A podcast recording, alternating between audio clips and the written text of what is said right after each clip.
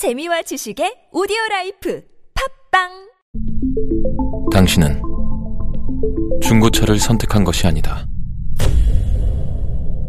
당신이 선택한 건 최초라는 자부심이자 경기 없이 누리는 편리함이며 BMW만의 격이 다른 책임감. 당신은 BMW의 선택을 선택했다. BMW 프리미엄 셀렉션.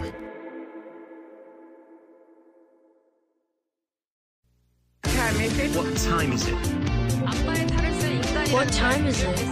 What time is it? 는 진정천전을 야생적으로 운전해서 Do you know what time it is? 크림빵 아빠의 안타까운 사연이 알려지면서 복지 지원을 결정. Prime time.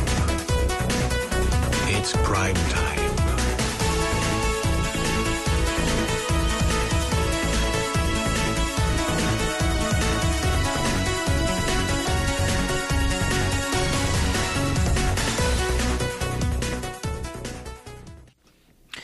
Recently, a medical student attending a university in Seoul was discovered by his peers to be a previously convicted sex offender who was involved in a high profile sexual harassment case five years ago and was subsequently jailed after being expelled from his previous university. This revelation triggered an uproar among many of his peers who had been unaware of his criminal background.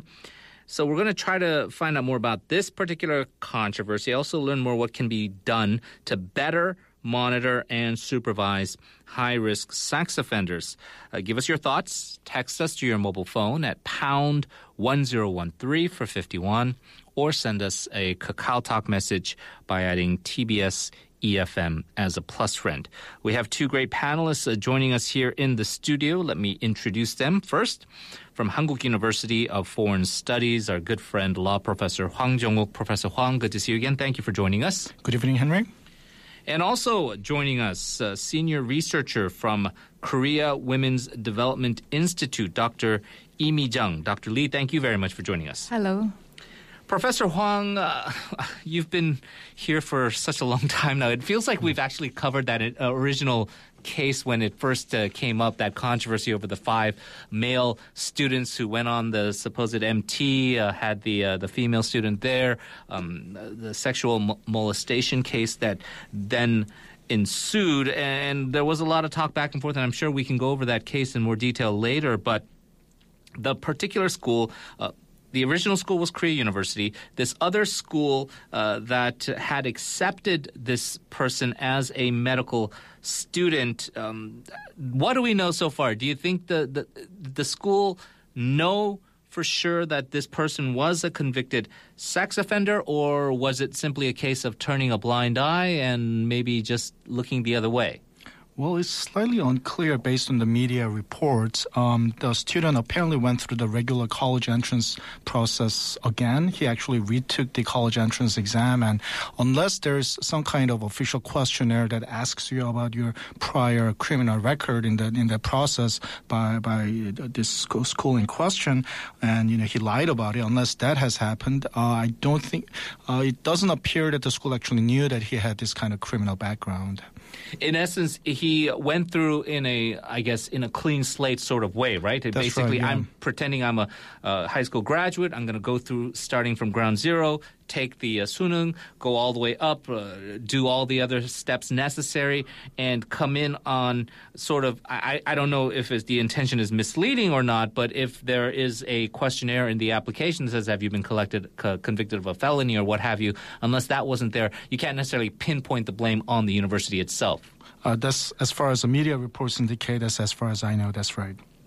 Dr. Lee, uh, generally, do you believe universities as well as other institutions should tighten their screening procedures to prohibit sex offenders from entering them? Yeah, it is a hard question. Uh, according to Act to Protect Children and Adolescents from the Sex Crimes, it is prohibited the ex-convict of the sex offenders are not allowed to employ or work in the the primary uh, kindergarten or primary or secondary schools or the ch- child or the adolescent related facilities. But in this case, the This one is not in the university for employment. He's there for his learning, so it's a bit hard one. So yeah. Okay, so it is a difficult case, um, and this is maybe sort of veering into a more philosophical arena, Professor Hwang, but this idea of redemption, right? And and uh, these sex offenders. I remember at the time of the case, the outrage was quite palpable, uh, as you and I have probably discussed in the past when it came out. Uh, uh, these guys, or a lot of them, were considered sort of members of the so-called elite in society, uh, wealthy families, hired some very high-powered defense attorneys to defend them in that initial sexual harassment case. Um, they did get convicted, and there was, of course, a very, very big public backlash uh, against not only the students themselves, but against the university and, and what have you. But again, the idea that maybe a person, no matter what heinous crime he's committed, deserves a second chance. Maybe if they show that they've I guess this the term repented for their sins and turned over a new leaf, all those cliches that you you can maybe allow them. Maybe he does have a passion to be a doctor and help people and and, and all of those good things. Is that something that is valid? You think in this particular case? Well, I suppose it's not political, a politically popular thing to say. You know, uh, you know, if you want to be looking tough on crimes, one easy thing to do is say, say that, hey, we are going to be really tough against sex offenders and sex predators. That's a very easy position to take. On the other hand, if you think about it, in a more pr- practical sense, you know, there are a lot of sex offenders and predators out there, and are we going to then isolate them from the rest of the society for forever? I mean, does that make sense in terms of criminal justice? And I think the clear answer is no. So at some point, we have to uh, strike a balance between, yes, there's some recidiv- recidivism uh, danger coming from the sex offenders, but on the other hand, you know, we, uh, our criminal system should not be just looked upon as a way to, a way of, a means of revenge, but also a way of you know uh, making sure that these people can be rehabilitated. But what your point, and you said in the beginning of that, was that this sort of goes against what we sort of gauge to be popular Korean opinion right now, right? Especially That's uh, right. with the initial case, and and certainly there are some some class issues involved with this, uh, gender issues involved with this, but also the idea that I guess the counter argument could be, well, you have to cast a wide net, and you have to make sure that that net doesn't have any holes for uh, the fish or the convicted people to fall through, and recidivism, even if it's one percent or a very small percentage, is unacceptable. Especially, I guess, the increased sensitivity to to sexual related crimes, especially when we've had this outrage and and stuff dealing with children, right? Absolutely, and and the, uh, these laws related to you know uh, sexual offenders and so forth in Korea have been getting uh, have been getting strengthened for past few years, specific, specifically because of that kind of political concerns.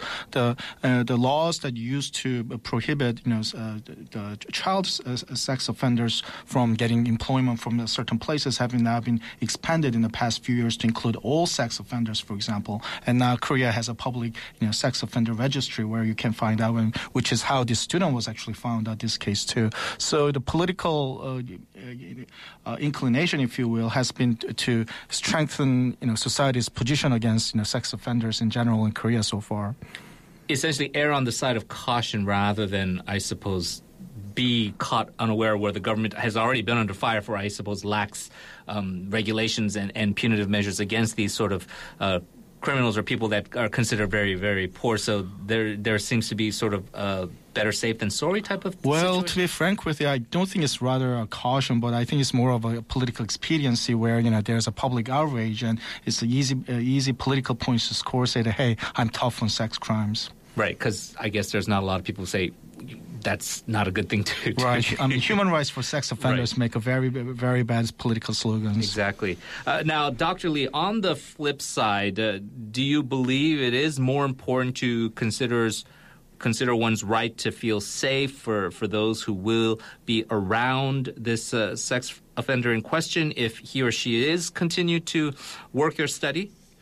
I think the reason the fellow student of the ex-convict got so uh, the angry about his presence in the medical the school is, I think uh, the this these the fellow students do not trust this ex-convict, so they believe that he might repeat the crime again, and so yeah, that's too bad for this ex-convict. I mean, he has surely he has a plan to pursue his medical the studies here, but somehow the surroundings, his fellow students do not like it, so he must have a very tough time. So I think if if personal many instances in the universities, if we see these in, uh, review these instances, uh, the what really the victim in most cases what really the victim wants the most is a deep apology, but in the first reaction of the predator is a denier. So it really angered the victim. So the it goes accelerated. So I think if he showed, I mean, had ha, have ha, have showed his deep apology to the victim, and he really shows his remorse. Mm. Then, if that is known to the fellow students, I mean, this anger will get de- decreased. But I do not know about that Mm. part. Yeah, and that's something I suppose is a little bit uh, ambiguous as to knowing that uh, feeling of contrition, or at least saying, you know what, this happened. I was very much in the wrong. I completely regret that decision. It was a horrible thing to do. Uh, I deserve the punishment that came my way, and I feel very badly about it. But I would like a second chance. If the attitude was something more along the lines of, "Man, that girl was crazy. She didn't know what she was talking about," and um, we um, we were sort of kind of uh, caught up in this media swarm, and maybe that attitude is not as well accepted. We're going to take a short break. We're going to continue this discussion on this controversy over this uh, student who's been found to be attending med school even after being convicted of a sexual crime. Stay tuned. You're listening to Primetime.